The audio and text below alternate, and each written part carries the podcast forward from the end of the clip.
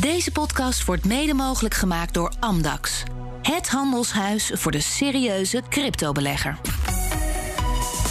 BNR Nieuwsradio. De Cryptocast. Bert Slachter. Hartelijk welkom in de Cryptocast. Met vandaag de net verkozen Zuid-Koreaanse president belooft een nieuw cryptobeleid in zijn land. Wat gaat er veranderen? En de bitcoinkoers is terug boven de 40.000 dollar. Het doorgaans privacyvriendelijke Wasabi-wallet doet criminele bitcoinadressen in de ban. Waarom? Dit is aflevering 212 met een half uur crypto-nieuws hier op de radio bij BNR. Daarna gaan we door als podcast, waarin we het gaan hebben over crypto en sancties. Mijn naam is Bert Slachter en ik vervang vandaag Herbert Blankenstein. De gast is Simon Lelyveld, deskundige op het gebied van financiële regelgeving. Welkom. En de co-host vandaag is eh, Peter Slachter. Um, hij is auteur van het boek Ons Geld is Stuk. Klopt. Eerst eventjes dit. Wij geven geen beleggingsadvies. Vorm je eigen mening, maak je eigen keuzes en geef ons niet de schuld. Crypto kan lucratief zijn, maar is ook riskant. We gaan het hebben over het nieuws. Zuid-Korea heeft een nieuwe president. In tegenstelling tot zijn voorganger is Yoon Suk-yeol positief over crypto. Zo belooft hij ICO's weer te legaliseren en hoeven kleine investeerders geen belasting te betalen over hun winst. Peter, vertel eens, hoe, hoe, hoe was het hiervoor dan in Zuid-Korea? Ja, ik, ik vond dit wel echt een prachtig item vanwege alle namen die langskomen. En dus Yoon Suk Yeol, inderdaad, leider van de People Power Party, streed tegen Lee Jae-myung. Uh, en die won, nipt. Er uh, zat, een, uh, nou, er zat minder dan een procent verschil tussen. Um, en een van de uh, belangrijke pijlers eigenlijk uh, in die strijd om het presidentschap uh, draaide om de cryptoregels heen. En dat zit zo. Um, Moon Jae-in, dat is de, dat is de nu de ex-president die is vervangen. Uh, die stelde in uh, 2021, september was dat volgens mij, relatief strenge regelgeving ingericht op cryptocurrency exchanges, op custodian wallets, op ICO's.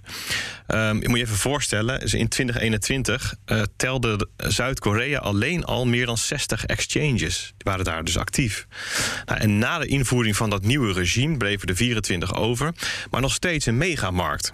De, de de waarde van de markt eind 2021 45,9 miljard dollar. En dagelijks werd er ongeveer 9,4 miljard dollar verhandeld. En, en is, is, in de uur. is het dan um, gewoon heel veel kleine exchanges? Of was, is, is ja. crypto gewoon heel populair in, in Zuid-Korea? Ja, dat, dat doet wel denken. Hè. Kijk, ik, ja, ik ben zelf natuurlijk niet dag in dag uit met Zuid-Korea bezig. En maar zo, um, ik sta wel met beide benen natuurlijk in dit wereldje. En weet wel, het is een vrij groot land. Het is daar populair. Een groot land op het gebied van crypto. Um, er waren inderdaad veel relatief kleine spelers. Um, de grootste zijn Upbit, Bithumb, CoinOne en Corebit. En de grap is dat die al voordat die nieuwe regels kwamen... die, die um, uh, schonken ze eigenlijk al aandacht... Uh, aan datgene waar de regels op toezien. Maar al die kleine spelers niet. En daar wilden ze dus korte metten mee maken. Nou, dan hebben ze uh, tijdens die presidentscampagne... hebben ze eigenlijk gezegd van ja... Um, uh, dat, dat wat, we, wat er toen is gebeurd, dat willen we eigenlijk terugdraaien. De belofte van Yoon Suk Yeol is um, het dereguleren van de sector. Dus um, eigenlijk zegt hij, hij draait eigenlijk om, een soort negative regulation wordt, wordt het genoemd. Van iedereen mag aan de slag in die sector, in die industrie, tenzij je expliciet verboden wordt. Nou ja, ik heb hier wel bij het gevoel, ja, we weten ook wel een beetje wat er met verkiezingsbeloften gebeurt. Hè, dus hoe we dit nou precies moeten duiden, ja, dat laat ik eigenlijk gewoon even aan de tijd over. Mm, het klinkt ook wel een beetje populistisch, een beetje populair. Hè? Ja, ja, het is Denk dus uh, stemmen trekken. Denk je, ja, je zou het als het omgekeerde kunnen zien van, uh, van eigenlijk een terugnemen op een overmaat aan toezicht. En naar een iets uh, proportioneler niveau kunnen gaan. Zo zou je het ook kunnen lezen. Ja, zou jij, wat, wat voor dingen vind je overmatig? Heb je een beetje gevolgd? Nou, ik moet, als ik het verhaal beluister, heel erg denken natuurlijk aan de Nederlandse situatie. waarin we eigenlijk WFT-eisen op de crypto's hebben gelegd. Terwijl de bedoeling was dat ze alleen maar een stempeltje halen. Um, en ja, en die nuance zou daar ook kunnen zijn. Maar ik ken Zuid-Korea ook niet. Maar. Ja, ik vond de inzet wel vrij ver gaan. Dus eigenlijk, eigenlijk is de inzet van nou, we schrappen al die regels. Iedereen mag gewoon doen en laten wat hij wil. Tenzij je uh, verboden wordt. Hè. Dus als blijkt dat je dan uh, ja, op enige manier zodanig buiten je boekje gaat dat er een verbod nodig is, nou, dan, uh, dan gaan ze daartoe over. Ja. Maar ja, ben het met je eens hoor. Dit kan natuurlijk ook leiden tot een wat meer gebalanceerde wetgeving. Dat zou mooi zijn. Ja, een van de dingen die vorig jaar speelde is dat um, het niet meer toegestaan was om crypto assets over te boeken naar je eigen wallet. Hè. Dus een, ze noemen het dan een unhosted wallet of self-custodial wallet. Dat mocht niet meer. En wat je daar zag gebeuren is dat um, wat Zuid-Koreanen dan deden, is het vanaf hun exchange overboeken naar Binance en het dan alsnog naar een wallet. Dus het, hielp ook niet. Maar um, uh, dit zou dan een van de dingen kunnen zijn die gaat verdwijnen. Is dat een voorbeeld van wat jij overmatig noemt, uh, Simon? Ja, dat is, dat is overmatig. En uh, het deel van de regulering dat iedereen vergeet, is dat er een tussenlaag van businessregulering is, waarin banken en ook uh, crypto-partners feitelijk de FATF-regels rond identificatie en controles allemaal op, op die businesspartners leggen. Dus je kunt niet partneren met Kraken of Coinbase als je niet feitelijk aan al die eisen van die wetten voldoet. Dus of het dan toevallig in zo'n wet in een lokaal land staat, ook in Nederland, is het enige wat de AMLD in principe zou toevoegen een meldingsplicht bij de FAU. En verder niet zo heel veel. Want die hele sector was al aan het doen wat er in die regels staat, omdat je anders geen bankrekening krijgt. Dus dat is het onzichtbare deel van de regulering die altijd al bestaat. Waardoor ik vrij relaxed ben over ja, uh, je, je, hoeft die eisen niet zo zwaar te maken, want er is al zo ontzettend veel uh, op dat niveau. Dus je kunt met een bazaal registratieplicht en meldingsplicht kun je volstaan. Dus dat, uh, dat lijkt me voor innovatie uitstekend. Ja, ik geloof dat in Europa er inmiddels ook één land was wat dit, deze richting ingeslagen was, toch? Peet, weet je dan nog iets? Ja, volgens mij was dat Estland, waar dergelijke regels ook in de maak zijn. Ja. En ik denk dat dat een soort tegenreactie is. Dat is namelijk een hub geworden van, nou ja, ik denk wel duizenden cryptobedrijven die daar even eenvoudig en aan een BV'tje konden komen, even populair gezegd. Um, en onder een heel um, los regime konden vallen als het om crypto uh, ging. En misschien denken ze daarvan, ja, uh, dat, is, dat is zo uit de klauwen ge ge gelopen. Dat moeten we weer even de kop indrukken. Maar dat gaat daar wel een stuk verder nog. Als het gaat om het gebruik van, um, ja, van een portemonnee die je in eigen beheer hebt. Dan wat we in Nederland zien, ja.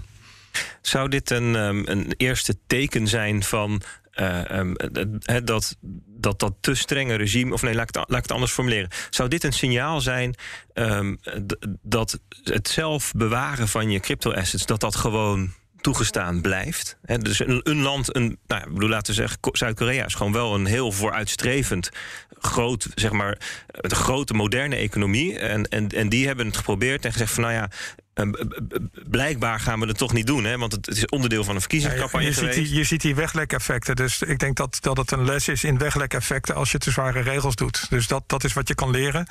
Uh, om het breder te trekken dan dat vind ik uh, moeilijk. Want dat zit ook een beetje aan het volgende nieuwsitem vast, denk ik, van die Wasabi Wallet. Van. Daar gaan we zo meteen dan over ja. hebben. Laten we eerst even naar de cryptomarkt kijken. Want um, ja, daar, daar, daar is natuurlijk zeker uh, de afgelopen maanden... is het op de financiële markt in het algemeen behoorlijk turbulent geweest.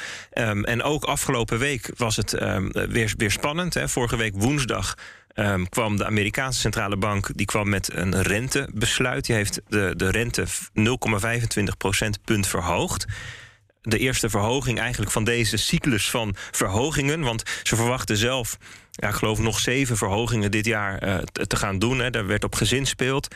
Ja. Um, en um, Jerome Powell gaf, uh, dat is de voorzitter van, uh, van de Federal Reserve, die gaf een toelichting na het besluit. En, um, en Peter, je hebt ernaar geluisterd. Wat viel jou op? Klopt, ja. Dus um, dan moeten we dus even terug naar vorige week. 16 maart, 7 uur Nederlandse tijd. Dan zit iedereen, uh, uh, probeert iedereen in ieder geval even een livestream te volgen. Uh, vanuit de VS staat Jerome Powell staat achter het spreekgestoelte. En die, die vertelt dan eigenlijk hoe hij en hoe de Amerikaanse centrale bank naar financiële markten kijkt en naar de Amerikaanse economie, hoe die daarop reageert. Um, en zij doen dan wat uit de doeken over hoe zij daarop gaan handelen. Nou, inderdaad, hè, dus de rente werd met uh, 0,25 procentpunt verhoogd. Precies eigenlijk wat de markt verwachtte. Wat mij opviel in zijn toespraak uh, is dat Powell heel lovend sprak over de Amerikaanse economie. Dus ik citeer even: de Amerikaanse economie is erg sterk en goed gepositioneerd om om te gaan met krapper monetair beleid. Nou, dat krapper monetair beleid dat slaat dus op het verhogen van die rentepercentages. Waarvan we nu de tweede hebben gehad, hè, als ik het goed heb. Ehm, en een andere uitspraak, dat was op een vraag ehm, van een journalist. Die, die luistert van een hele groep journalisten. Die mogen vragen stellen. hoe zit het nou met, ehm, met de angst voor een recessie? Kan het niet zo zijn dat het krappere beleid ook een recessie tot gevolg heeft? Waarop hij zei, Powell, de kans op een recessie binnen het komende jaar is niet bijzonder groot. De totale vraag is momenteel sterk. De arbeidsmarkt is ook sterk. De balansen van huishoudens en bedrijven zijn sterk. Alles wijst erop dat dit een sterke economie is. Een economie die zal kunnen floreren. Om niet te zeggen enkel doorstaan, maar zeker ook bloeien. Nou, dat vind ik wel bijzondere uitspraken in de context van hè, de financiële markt die wij met z'n allen observeren, waarin onzekerheid domineert. We zitten dus midden in een, nou ja, uh, in een nog niet gedeescaleerde crisis in, tussen Oekraïne en Rusland. Hè, een oorlog, een grondstoffencrisis, oplopende voedselprijzen. Uh, naar de energie natuurlijk ook, hè, die, die prijzen die de lucht in schieten. We hebben vertraging van economische groei die we zien. Uh, het monetair beleid verandert daardoor dus ook. Hè, en dat geeft ook weer een onvoorspelbaar karakter. En dan hebben we in de cryptowereld daarbovenop ook nog allerlei ontwikkelingen die spraakmakend zijn. We hebben een executive order van Biden bijvoorbeeld. De afgelopen weken we hebben de MICA die tot stand komt. Uh, we hebben allerlei rumoer rond het omzeilen van sancties. Nou, daar gaan we toevallig straks nog wat verder over hebben. Um, dus aan de ene kant zie ik een Powell die op mij de indruk maakt dat hij wat te sterke uitspraken doet, gegeven de context. En aan de andere kant zie ik een Bitcoin, ja, die zich er helemaal niks van aan lijkt te trekken. Ja. ja. Dus die behoorlijk stabiel is. Waarbij, ja, waarbij je kunt, misschien kunt zeggen van nou, de optimisme, dus, dus de, de gedachte dat de koers zou kunnen stijgen en het pessimisme, de gedachte dat hij kan dalen, hebben een soort van evenwicht uh, bereikt. En ja, dat, dat gaat een beetje heen en weer tussen de 37.000 dollar en de 43.000 dollar. Hij zit nou een beetje aan de bovenkant van die grens. Ja, dus dat is um, uh, even in het kort mijn uh, um, nasmaak, zeg maar. Uh, ja, ja reflectie erop. Ja, ja. Ik, ik, wil ook graag even wat, wat, horen hoe Simon hier naar kijkt. Want Simon, jij, jij tekent traditiegetrouw in de loop van december... één of meerdere kerstbomen op de prijsgrafiek van bitcoin. Dat is een beetje jouw technische analyse. Ja, zeker. En, en terugkerend thema daarin is een stevige daling na nieuwjaar. Hè? Dat is als de kerstbomen dan weer weggaan. Um, daar kreeg je dit jaar gelijk in. Want het ging natuurlijk na 1 december behoorlijk naar beneden tot de koers stabiliseerde rond 39.000 dollar. En nou goed, Peter die zei het net al: oorlog, grondstoffencrisis, vertraging, economische groei. En, en toch nog steeds 40.000 dollar op de borden. Je had 16.000 verwacht. Als ik ja, jou, ja, ik, uh, jouw kerstboom ik, ik, verwacht dat uh, lange termijn de prijs. Ik had eigenlijk verwacht dat de prijs vrij snel en lang onder de 16k zou blijven. Dat, dat blijft mijn lange termijn perspectief. Uh, maar mijn timing is nog steeds uh, klopt niet. Uh, wat je kan zien is die monetaire toelichting van Powell... die heeft wat ehm, anabolen erin. Want je gaat natuurlijk niet te midden van een oorlog zeggen van... ah ja, ik ga eens even genuanceerd iets zeggen... maar zeg je, we can make it. Hè? Dus, dus dat is een beetje wat je proeft in dat verhaal. Dus daar de, de subtiliteit van de vierkante millimeter... heeft plaatsgemaakt voor de vierkante centimeter... of de vierkante meter van het grote plaatje. Dus dat is wat je kan zien. En de bitcoin-koers die zie ik eigenlijk de hele tijd meebewegen... met de uh, aandelenbeurzen en die fintech-aandelen weer. Dus die is weer terug vastgeklikt aan het uh, pakketje fintech. Dat is wat ik zie. Ik zie meebewegen op het sentiment... Uh, en ik, ik heb uh, een, een, kleine fractie in portefeuille en ook een fractie in fintech. En daarmee zie ik ze eigenlijk heen en weer huppelen. Uh, en, en, ze lijken nu weer in sync te zitten. Dus dat is eigenlijk wat ik, wat ik zie gebeuren. Ik verbaas me op dit moment over de beurs en de, de, hoogte van de beurs. Want ik denk dat die. Want die had je ook lager verwacht. Ja, ik denk dat we macro-economische schokken kunnen zien aankomen. Op allerlei mogelijke manieren. en dat, dat we nu in een nog een tijdelijke euforie zitten. Totdat, uh, tot, maar we weten het niet. Dus we, we, rijden in de mist vanwege de de-escalerende crisis of de escalerende crisis. En hangende uh, dat verhaal doen we ons best. Ja. Doen het een beetje, niemand weet het zeker. Maar als er bewegingen komen rond enerzijds corona, anderzijds uh, Oekraïne. Dan zal je de beurs zien bewegen. En dan is mijn vermoeden dat die bitcoinprijs daar ook weer op reageert. En dan generiek, dat is het generieke plaatje specifiek voor bitcoin ben ik uh, ja, wat, wat negatief gezien de crackdown. Die, uh, het momentum van deze crisis wordt ook weer gebruikt om te proberen een crackdown op uh, Bitcoin en de peer-to-peer functionaliteit te doen. En jij verwacht wel dat die crackdown, hè, dus het, de, de toenemende regelgeving en beperkingen die men probeert te stellen, misschien gecoördineerd wereldwijd, dat dat um, effect heeft op de koers van Bitcoin. Zie je dat ook als een soort um, einde van Bitcoin? Of zou er op lange termijn wel eh, zit er nog wel muziek in? Uh, ik denk, ik ben daar uh, ietsje pessimistischer in, omdat ik zie dat uh, zelfs deze crisis, die gewoon een humanitaire ramp is, die wordt aangegrepen om nog een potje achter die peer-to-peer bij crypto aan te gaan. En het dieptepunt vind ik wel de Vereniging van Effectenbeleggers, die zich opeens gaat bemoeien met een asset class waar ze niks mee te maken hebben en geen verstand van hebben. Ja, en oproepen dus tot een verbod, hè, eigenlijk. Ja, dat, dat, dat, dat voor een sector die, ja, die zelf een derde van zijn spullen parkeert in, in, in belastingparadijzen ja, vind, vind ik boeiend. Ja. Opmerkelijk is het te noemen. Ja, ja. ja oké. dus um, nou ja, goed. Ik, ik denk um, um, de kern van het verhaal is dat de onzekerheden die er zijn hè, rondom de oorlog, rondom de, de impact daarvan op financiële markten en de, en de wereldeconomie en de gevolgen specifiek voor uh, de regelgeving rondom crypto, dat die onzekerheden zo groot zijn uh, dat, dat um, nu uitspraken doen over koersverloop ja, eigenlijk zinloos zijn ten opzichte van het grote effect. Hè, ja, dat ze, ja. En, en nou ja, ik denk jouw jouw analyse hè, van als dat uitspeelt, die crackdown of uh, um, een, een, of goed nieuws, hè, kan ook. Of, in, ja, of instortende financiële markten. Hè, maar dan, dan, zou, ja. dan zou een capitulatie naar onder de 20.000 dollar of rond de 20.000 dollar. Ja, er zijn meer analisten die dat zien. En andersom, als het dus inderdaad allemaal goed uitpakt, dan zou je ook wel weer een, uh, een goede toekomst kunnen zien. Nou, ik denk mooie, mooie samenvatting van um, hoe je in dit soort turbulente tijden ook naar koersen moet kijken. We gaan nog even naar een laatste nieuwsitem, want we, we hoorden opmerkelijk nieuws van het team achter de open source wallet Wasabi, de Wasabi wallet. Die dienst, eh, of eigenlijk die, die wallet, die stond bekend om um, als, als een extreem op privacy gerichte wallet, hè, om je bitcoin in te bewaren. En nu hebben ze eigenlijk aangekondigd dat ze overwegen of, hè, of van plan zijn om bepaalde adressen te weigeren om um, ja, in hun, ja, ze gebruiken dan coin joins. Dat is een mechanisme om de privacy te bevorderen. Hè, dus om verschillende uh, bitcoin bedragen, um, um, zeg maar door elkaar heen te mixen. Het is een soort mixer, geloof ik. En um, um, nu gaan ze zeggen, nou, bepaalde adressen gaan we uitsluiten. Ja. Hoe zit dat? Bijzonder verhaal. Dus achter um, uh, Wasabi Wallet zit het bedrijf ZG Snacks. En vorige week donderdag verscheen op Twitter een bericht vanuit uh, die contraien. De ZK Snacks coördinator zal bepaalde UTXO's gaan weigeren om zich te registreren voor CoinJoins. Dus om mee te mogen doen aan CoinJoins. Nou, dat moeten we even uit elkaar trekken. Een UTXO, dat staat voor Unspent Transaction Output. Dat is eigenlijk gewoon een stukje besteedbaar bitcoin. Er zijn heel veel UTXO's. Um, uh, en als je een, uh, jouw bitcoin wil besteden... dan besteed je in feite um, zo'n blokje bitcoin, zo'n UTXO. En een CoinJoin, dat is eigenlijk één bitcoin-transactie... waarin meerdere gebruikers hun UTXO's besteden in één grote transactie.